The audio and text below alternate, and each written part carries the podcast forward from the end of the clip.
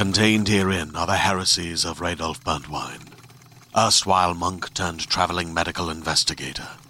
Join me as I uncover the blasphemous truth of a plague ridden world that ours is not a loving God, and we are not its favored children. The Heresies of Radolf Burntwine, coming January 2nd, wherever podcasts are available. The Warning Woods presents the 2023 Halloween special. This episode is only one part of a five part series. Be sure to listen to each episode in order. This story will reach its dramatic conclusion at midnight on October 31st, Halloween. But if you don't want to wait, it's available in paperback and ebook from Amazon.com. So without further ado, let's travel to Proudie, Indiana. This is The Owl.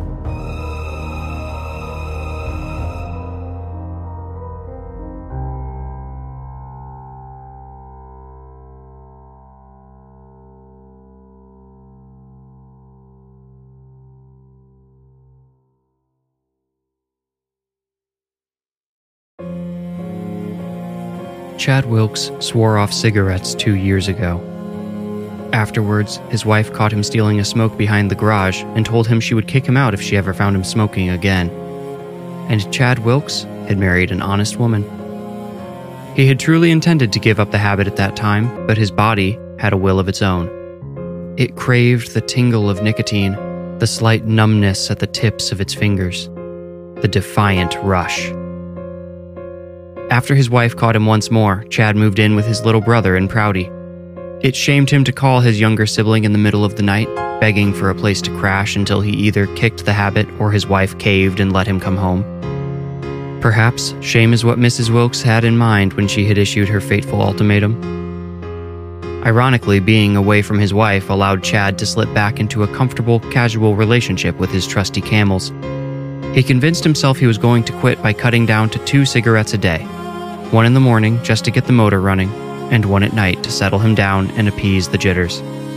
That had been two months ago. On the evening of October 18th, 2020, Chad Wilkes stood on his brother's back deck, staring out into the deep woods behind the house, desperately sucking on the wilted remains of his evening cigarette. It looked like a burned up esophagus hanging limply between his fingers, an image which had occurred to Chad more than once before. It had been too long. It was time to accept the truth. He needed help. Professional help. He had to get out of Proudie, Indiana, where half the population smoked like it was 1950, even while doctors were warning about the exacerbated danger of smoking during the pandemic. Did anyone with the habit heed those warnings? They had already chosen to flirt with death. Chad dropped the butt, ground it beneath his slipper, and tipped his head back. He closed his eyes, relishing the light-headed rush for what he determined would be the last time. With his eyes still shut, he chucked his half-empty box of camels into the trees. Could he find it tomorrow? Possibly. But my, would he feel like a fool digging around in the woods for a few damp smokes.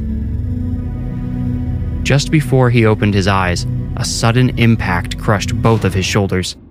He screamed, but found his lungs full of something much thicker than air. He gurgled up gushers of blood as warm fluid poured into his punctured chest cavity, filling every cubic millimeter of space. Then Chad was flying, lifted into the air like a rag doll. In the fraction of a second it took Chad to open his eyes, he was already hovering 30 feet above his little brother's roof, and already his vision was blackening. His head lolled limply to the side, knocking against something hard and slick. His eyes rolled up. The last thing he saw was the outline of a of a dragon traced in the moonlight, carrying him up, up, up, and over the forest.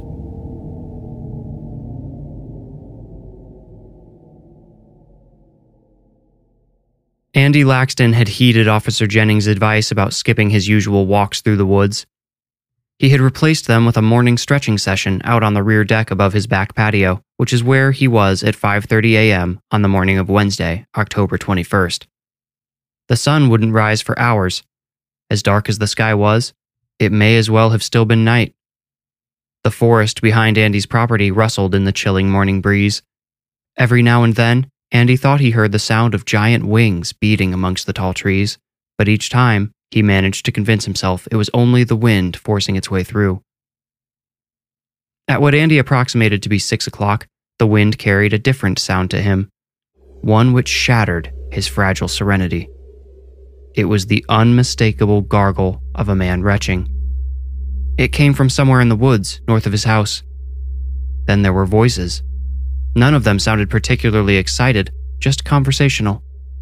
The trees drowned out their words, but Andy tried to listen for a few minutes before deciding they were simply too far away. Perhaps, he thought, the DNR or one of the police departments were searching the surrounding area for more evidence. They hadn't ventured too far from the section of woods behind Andy's property since recovering the skeleton there on the 15th. Andy spent the rest of that Wednesday going back and forth between checking the news and writing some news of his own. He had no plans to publish yet, but he wanted to have something ready when the time came. He would honor his statement to Officer Jennings and would aim to serve the people of Proudie with whatever he wrote about the thing behind his house. It was after Rick, the DNR guy, had driven the pellet away, to where, Andy could only guess, that he had sat down to write. He didn't bother constructing any form of narrative. Not yet. For now, he only recorded the facts he had collected, such as the approximate dimensions of the hideous object. That object, which Andy had regretfully begun to think of as the pellet, thanks to Rick, had been hauled away early in the afternoon on the 15th. Andy wrote about how he had watched the authorities load it onto a trailer from his front window. He wrote that the pellet's length extended across roughly half of the 10 foot trailer and took up nearly its entire girth. Andy took frequent breaks from writing to check the news again. He didn't expect to see anything about the pellet, not after his conversations with Officer Jennings. Plus, he had been able to watch the entire on site investigation, and no one from the media had shown up. No one from any of the local channels came later either. What Andy did expect to see was maybe a profile of a missing person, likely a married woman based on the sort of jewelry that had been discovered with the bones. He wouldn't have been surprised if Proudie PD had issued a press release about the recovered body in order to find someone who could help identify it. Surely, someone would have recognized the diamond encrusted engagement ring that had been inside the pellet. But no, the police had issued nothing on the subject. This deeply bothered Andy. That evening, he began putting together another article. This one was an expose of sorts, blowing the cover off the conspiracy cover up of a dead body found in the woods. It explored possible reasons for the police to keep the discovery quiet. He suggested they were scared, as Jennings had outright stated, that the mysterious circumstances would start a panic. Andy allowed that a community wide panic would surely hamper the investigation but he asked his potential readers whether that was a good enough reason to hide a lurking danger from the residents. He also explored the possibility that Chief Bradley Gilbert was too proud to ask for help from the larger area agencies, but the Proudie PD didn't have the necessary resources on its own to properly manage the investigation or protect the town. Andy tried to leave his personal feelings out of the piece, but he was almost positive this second possibility seemed most likely to him. Andy would also save this article for when the right time came. He may even send it to Officer Jennings and Chief Gilbert to let them know what awaited them if they didn't alert the public to the potential danger or take the proper precautions. Andy woke up at 2:13 in the morning on Friday, the 23rd, to the sound of a siren rushing past his house. This surprised him. When he had lived in Gary, sirens were just a part of the nighttime ambiance. That's the city for you. He couldn't remember the last time the siren's whine had actually disturbed his sleep enough to wake him. It certainly hadn't happened since he moved to Proudie. So why did he hear one now? Was it only a coincidence? Andy didn't believe in coincidences. However, as a journalist, he had a duty to examine them closely. As much as he hated to, he left his house and, still in his slippers, got into his car.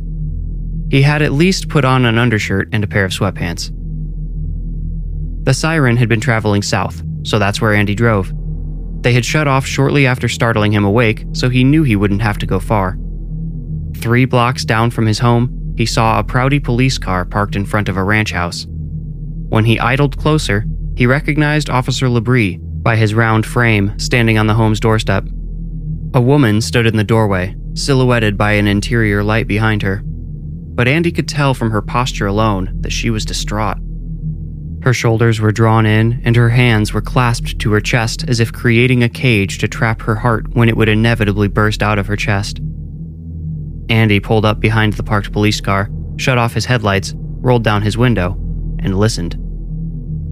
Unfortunately, the woman noticed Andy, and Labrie noticed her notice him.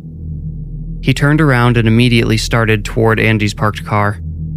Andy waited as the cop lumbered toward him. He wasn't in the mood for a confrontation. It was too early, he was too tired. A fleeting impulse to start his car and peel away flickered through him, but he knew how speeding away from the police in the dead of night might look. Roll your window down, Labrie ordered. It's already down, Andy pointed out, leaning on his elbow on the passenger seat to meet the officer's eyes. Yeah, well, what are you doing here? Do you live around here? Labrie sounded comically out of breath. Just up the road, yeah. And what are you doing out this late? Labrie demanded. I heard sirens, wanted to see what's going on. You don't hear sirens too often here, you know? Ah, hell, you're that journalist guy, aren't you? Labrie asked, getting closer and leaning in to make out Andy's face. He seemed to notice Andy's slippers and immediately looked away, as if embarrassed for him. It's Andy, don't you remember? You've stopped me twice before, Andy replied with snarky irreverence. Anyway, as I'm sure you can imagine, I'm naturally curious. Andy didn't dare mention the true depth of his interest in the late night sirens. If Labrie made the connection between him and the pellet investigation, well, there wasn't much Andy could do about that, but he hoped the cop wouldn't connect those particular dots. Well, Andy, I'm going to ask you nicely to leave this poor woman alone and be on your way. This doesn't concern you. I'd suggest heading home and going back to bed. She seems upset, Andy said. Anything I can do to help? I'm sort of a distant neighbor. The officer shook his head. Like I said, you can. He paused, then looked up the street. Actually, if you see anyone else out, give me a call. She's looking for her husband. He didn't come home tonight. Okay, Andy replied, suddenly feeling quite nervous. If I see anyone, I'll call. Um, have you seen him? The collapsing woman from the porch asked from halfway across the lawn. She stumbled toward them, with her arms still clutching herself. Ma'am, I'll be right back with you. This guy hasn't seen anything. Oh, I don't know about that, officer, Andy thought. The woman broke into sobs. Tersely, Labrie told Andy, You can just call 911. Tell the dispatcher whatever you see. He'll call me. Will do. Stay safe, officer. Andy couldn't help but add a hint of sarcasm, but he immediately regretted it. He could hear the trees rustling from his car. He wondered if, maybe, the complacent cop next to him might be in real danger for once. As he pulled a three point turnaround, he entreated fate for Labrie to survive until the morning. He saw no one on the short drive home. Andy had but one lead for more information about the pellet investigation he hoped Rose Barnum, the police dispatcher, would speak candidly with him, but he couldn't be sure. Perhaps Chief Gilbert had told Rose not to speak to anyone. But would that stop her? Andy had been delaying a visit to Rose because he hadn't wanted to catch her when any warnings from the chief might still be fresh. Rose always had weekends off and spent much of that time volunteering at Proudie's miniature public library. Many of the town's young families used the library during the week, particularly during the summer or after school, but Andy had found it to be a quiet place on Saturdays and especially Sundays. He didn't want to wait until Sunday to talk to Rose, though. He had too many questions, some of which had started feeling urgent since the disappearance of one of his neighbors the day before. He went to the library on Saturday, hoping he might strike luck and be there alone. His car was the only one parked in front when he arrived, but that didn't mean anything. Most people in town walked to the library. But if there were other patrons, he would pretend to browse until they left. Simple enough.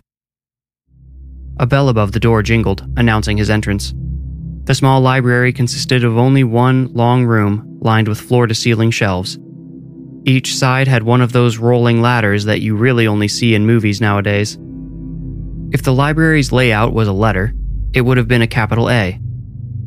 A double sided shelf divided the back half of the room down the middle, but the front half was left open to serve as a sort of lobby. Rose's desk was in this half, facing the door, but she wasn't sitting at it. Not wanting anyone else's attention, Andy resisted calling for her. He peeked around the middle shelf just in case someone was crouched back there, enveloped in a good read, but it appeared he truly was alone. Somewhere in the back of the building sounded a rush of water followed by a guttural gurgling. Andy hurried to pick up a random book and pretended to scan its pages so he wouldn't look like he was waiting for Rose while she went to the bathroom. It would do him no favors to make her feel embarrassed or uncomfortable from the jump. He didn't notice at first that he had grabbed Ray Bradbury's The Halloween Tree, a seasonally appropriate read, he thought. Then he realized he had plucked the book from a special Halloween section, which also included Shirley Jackson, Neil Gaiman, Mary Shelley, M.R. James, and, of course, plenty of Stephen King. A door in one of the back corners Andy had never paid much mind to opened, and little Rose Barnum shuffled out, drying her hands on her jeans. Andy turned away so he could pretend she surprised him when she returned to her desk. Looking for something spooky? Rose asked. Her bubbly personality could be deduced from the way she asked that single question. The first time Andy had come to the library and met Rose, he had pinned her in her late 30s or early 40s, but he had come to wonder if she was actually older and masking her true age with youthful mannerisms. After all, don't they say age is just a number? Part of the difficulty in deducing Rose's age, not that it mattered, was the makeup she skillfully applied before ever leaving the house.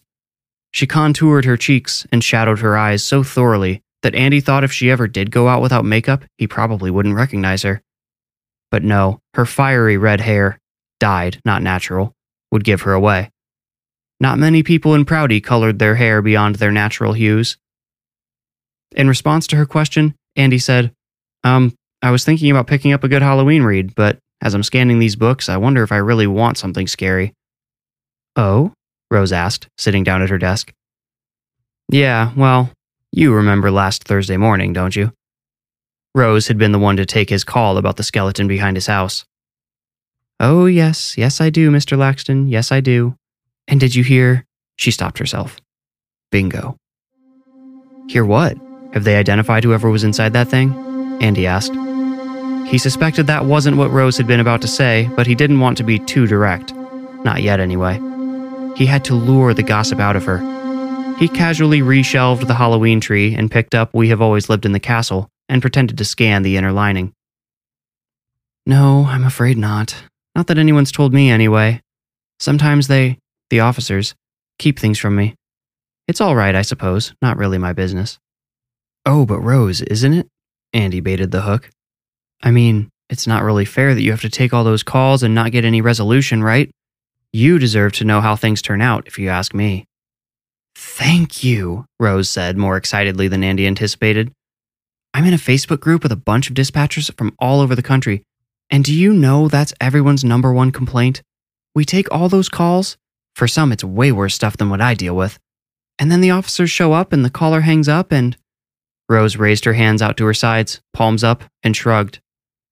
Well, I'm no dispatcher and I'm no cop, but that just doesn't seem right to me, Andy said. It's not fair to make you piece everything together yourself. I mean, well, I shouldn't assume, but come on, Rose. Don't tell me you don't try to piece it together yourself now and then. Andy leaned on the desk and winked at her. Rose grinned. She whispered wistfully, You know, I'm not too bad at it either. That tracks, Andy replied. So, about that thing that fell behind my house. If you were to try piecing that together, what would you guess happened? Rose immediately looked uncomfortable. She literally squirmed. Andy hurried to save the interaction before it careened off the I'm not supposed to talk about that cliff. You know what? I shouldn't have asked. I'm sure you're not supposed to talk about it, and I completely respect that. I'm only curious since the first one was basically in my backyard. Rose gasped. So you do already know about the other one? There it is, Andy thought. Now we're moving. I do, Andy lied. Then he took a big risk. He remembered hearing those voices on Wednesday morning. He recalled the sound of someone puking just like he had when he looked into the first pellet. The voices had come from just north of my house. Did you take the call for that one too? Rose said. No, that one they found on their own. Sort of. Jennings found it after a guy called to say his brother had been missing for a couple days. She went back down in those woods and found it easy enough. She's a bulldog, isn't she? Andy saw a look of offense twist Rose's face, and he quickly added, In a good way, I mean. She's committed. No one's going to shake her when she's onto something. Oh, Rose laughed. Nobody can shake Crystal. No way. Crystal? Andy thought. No wonder she's never given me her first name. There's nothing wrong with the name Crystal, of course. It just seemed out of sync with Officer Jennings' entire personality. Crystal sounds bright and shiny, maybe delicate and precious. Officer Jennings was certainly bright, but none of the rest. It's just so crazy, Andy continued. Two dead with no explanation? What did they tell the brother? Who? Rose asked, looking lost. The guy who called in his missing brother? Did he see it? Andy wanted to know if he might have another lead after all. Oh, I don't think so. I think they locked the scene down pretty tight this time. She gave Andy a prying look, which he ignored. Two dead and only one person missing, he mused. What do you think is going on there? Rose looked uncomfortable again. This time, he could see it was because of how badly she wanted to tell him something. She looked like a child all of a sudden, a child left alone with a plate of fresh cookies and instructions not to eat them. Andy leaned in further. Rose, is someone else missing? Andy asked. Rose sighed, as if defeated by herself, and said, Someone else was reported missing yesterday. Can you believe it? No one's gone missing from Proudie since, well, ever since I can remember. Oh, wow. Andy let Rose see how much this information excited him. He wanted to keep her going while her lips were loose. So I guess that's it. Two missing, two bodies. It adds up. He already knew there was more to it than that, but again waited patiently for Rose to fill in the blanks. Rose shook her head vigorously, her red hair flew out to the sides, and when it settled, it covered half of her face. The body they found behind your house belonged to a woman, she whispered. Yeah? Andy whispered back, pretending he didn't already know. And the new missing person is a man. Andy nodded solemnly. The sobbing wife he had seen would likely never see her husband again. He had already assumed as much, but he left room for the possibility that the man was having an affair or something. If he still hadn't turned up 24 hours later, though, Andy figured it was safe to assume the worst. Suddenly, Rose began shuffling her keyboard and mouse around nervously. I've told you way too much. Oh, please don't tell anyone I said any of this. The chief specifically told me. Don't worry, I'm not going to tell, Andy said. Rose gasped. Oh no, you're a journalist, aren't you? Oh god. Andy forced himself to smile. Rose, don't worry. I'm not going to publish anything until I have hard facts, okay? If I write an article trying to make a full picture out of these little dots I have so far, people will laugh it off and call me a nut. I'm going to keep digging, and when I do publish something, I'll be sure to keep your name out of it. Rose looked a little hurt, but then decided that would be best. Well, if you promise to leave me out of your article, I want to tell you one more thing, she said. What's that? asked Andy. Rose looked around as if someone could have snuck in without ringing the bell. Andy thought she probably did this because it's what people in movies do right before they divulge some enormous secret. Rose leaned close to him. Ian, the other dispatcher, told me he took a call last Thursday night, the night after you. Yeah, yeah, Andy hurried her. The call came from a woman sitting on her porch. She said she saw something fly up out of the trees just after sunset, then fly straight back down. What did she think it was? asked Andy. Not sure. Something big, though. I know that doesn't sound like much, but given everything else going on? Want me to tell you if there are any more sightings like that? Yes, absolutely, Andy said. Right. It'd be for your safety now, not the article. She winked, then instantly became somber. You know, since you're living right where one of those things turned up. Got it. For my safety, Andy gave her a toothless, gracious smile. He had to force it, though, just as he had to force the big farewell smile he gave Rose as he finally walked out of the library and back to his car. A giant flying creature and three probable victims. If that wasn't enough reason for him to go public, he didn't know what was. But he still needed some hard evidence. He had the photos he took of the pellet, but to connect that to some secondhand account of a monster sighting would be journalistic suicide. He would burn every rickety bridge he had with the police, probably with Rose too, and likely spiral Proudie down into hysteria. But still, the people needed to know what might be out there. Ah, come on in, Bradley, Gina Ashford said when she opened her office door to find Chief Gilbert on the other side. Thanks, Gina. Chief Gilbert stepped into the one room office building of Ashford Realty, of which Gina was the owner and sole employee. She also happened to be the elected mayor of Proudie, which only required her time one Thursday night each month for town council meetings. Being mayor of the small town didn't take much normally, but the look on Chief Gilbert's face when he entered her office for their impromptu meeting told Mayor Ashford that might be about to change. When you called and asked for a meeting, I assumed we would put something on the books. What's so urgent you have to come all the way down here on a Saturday afternoon? Chief Gilbert took a seat in front of her desk and said, I am sorry for the intrusion. I hope I'm not disrupting your afternoon too much. This just didn't seem like something that could wait any longer. Enough of the build up, Bradley. What's going on? We may have a potentially dangerous situation in the woods. It's something unlike anything I've seen before, and this guy, Rick, from the DNR, says he's never seen anything like it either. The chief described the discovery of the first pellet, then the second. Mayor Ashford's face morphed from macabre intrigue to disgust to sickly unease as he spoke. Just yesterday morning, somebody else disappeared. He still hasn't turned up yet, and I'm worried when he finally does, he'll be wrapped up in one of those things too. Who is it?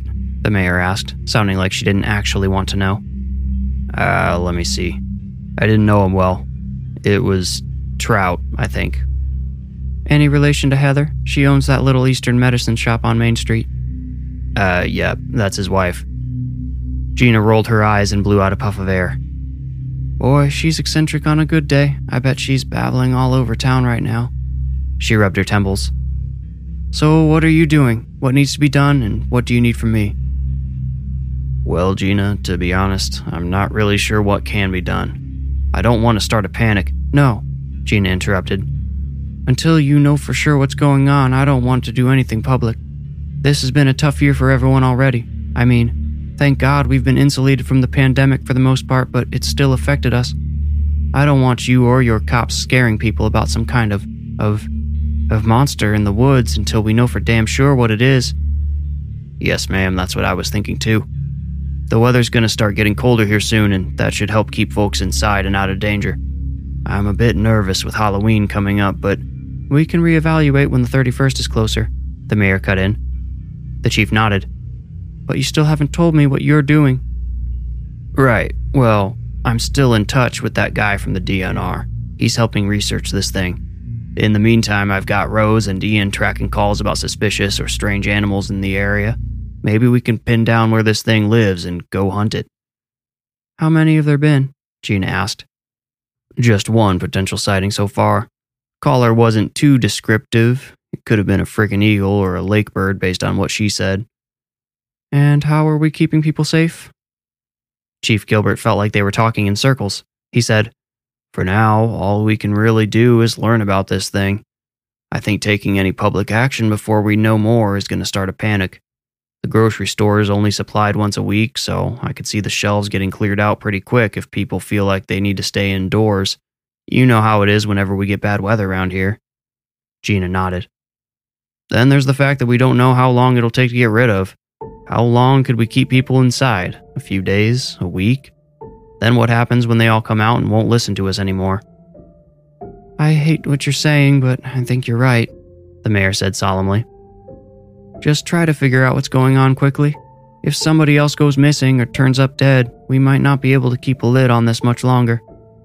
No, like you said earlier, we've got relatives of victims out in public now. They'll start talking even if the journalist doesn't. Journalist? Gina asked. Didn't I mention the first body was found by that journalist, Laxton, the guy who moved here from Gary? Oh, right. Has anyone talked to him about keeping quiet? One of my officers is friendly with him. She says he sort of threatened to go public if we don't get this sorted out, but he's staying quiet for the time being. Good. Well, then, Bradley, if you're not looking to buy a cute acreage in the country, I'd like it if you'd let me get back to work here. Of course. If you think of anything else, just call me, the chief said as he stood. I do want to discuss Halloween next week if this hasn't sorted itself out, the mayor added just before the door closed. Same here, Chief Gilbert affirmed as the door swung shut. Oh, Bradley, the mayor shouted just after the door closed. The chief rolled his eyes and cracked it open again. Yes, ma'am. The Cross Tower annual picnic is tomorrow afternoon out in the courtyard there. There'll be lots of people there, so hopefully that's enough to keep people safe. But could you? I'll tell whoever's on duty to stick around, and I'll be there myself, too. You know I never miss the annual picnic. Chief Gilbert smiled and slapped his belt busting gut. Of course. Okay, that's all, Mayor Ashford said. The chief nodded and replied, Stay safe, ma'am.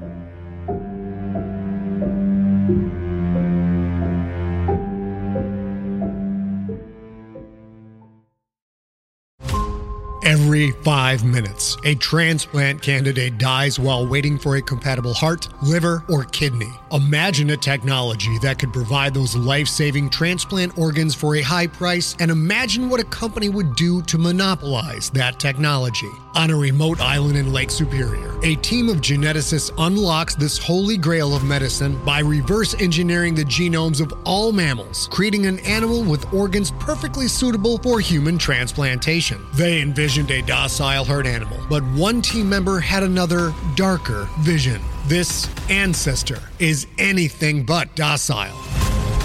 The team's work spawned something big, something evil, something very, very hungry. Ancestor is a complete serialized fiction podcast by number one New York Times bestselling novelist Scott Sigler, with all episodes available. Binge the entire story now on Apple Podcasts, Spotify, or wherever you listen to podcasts.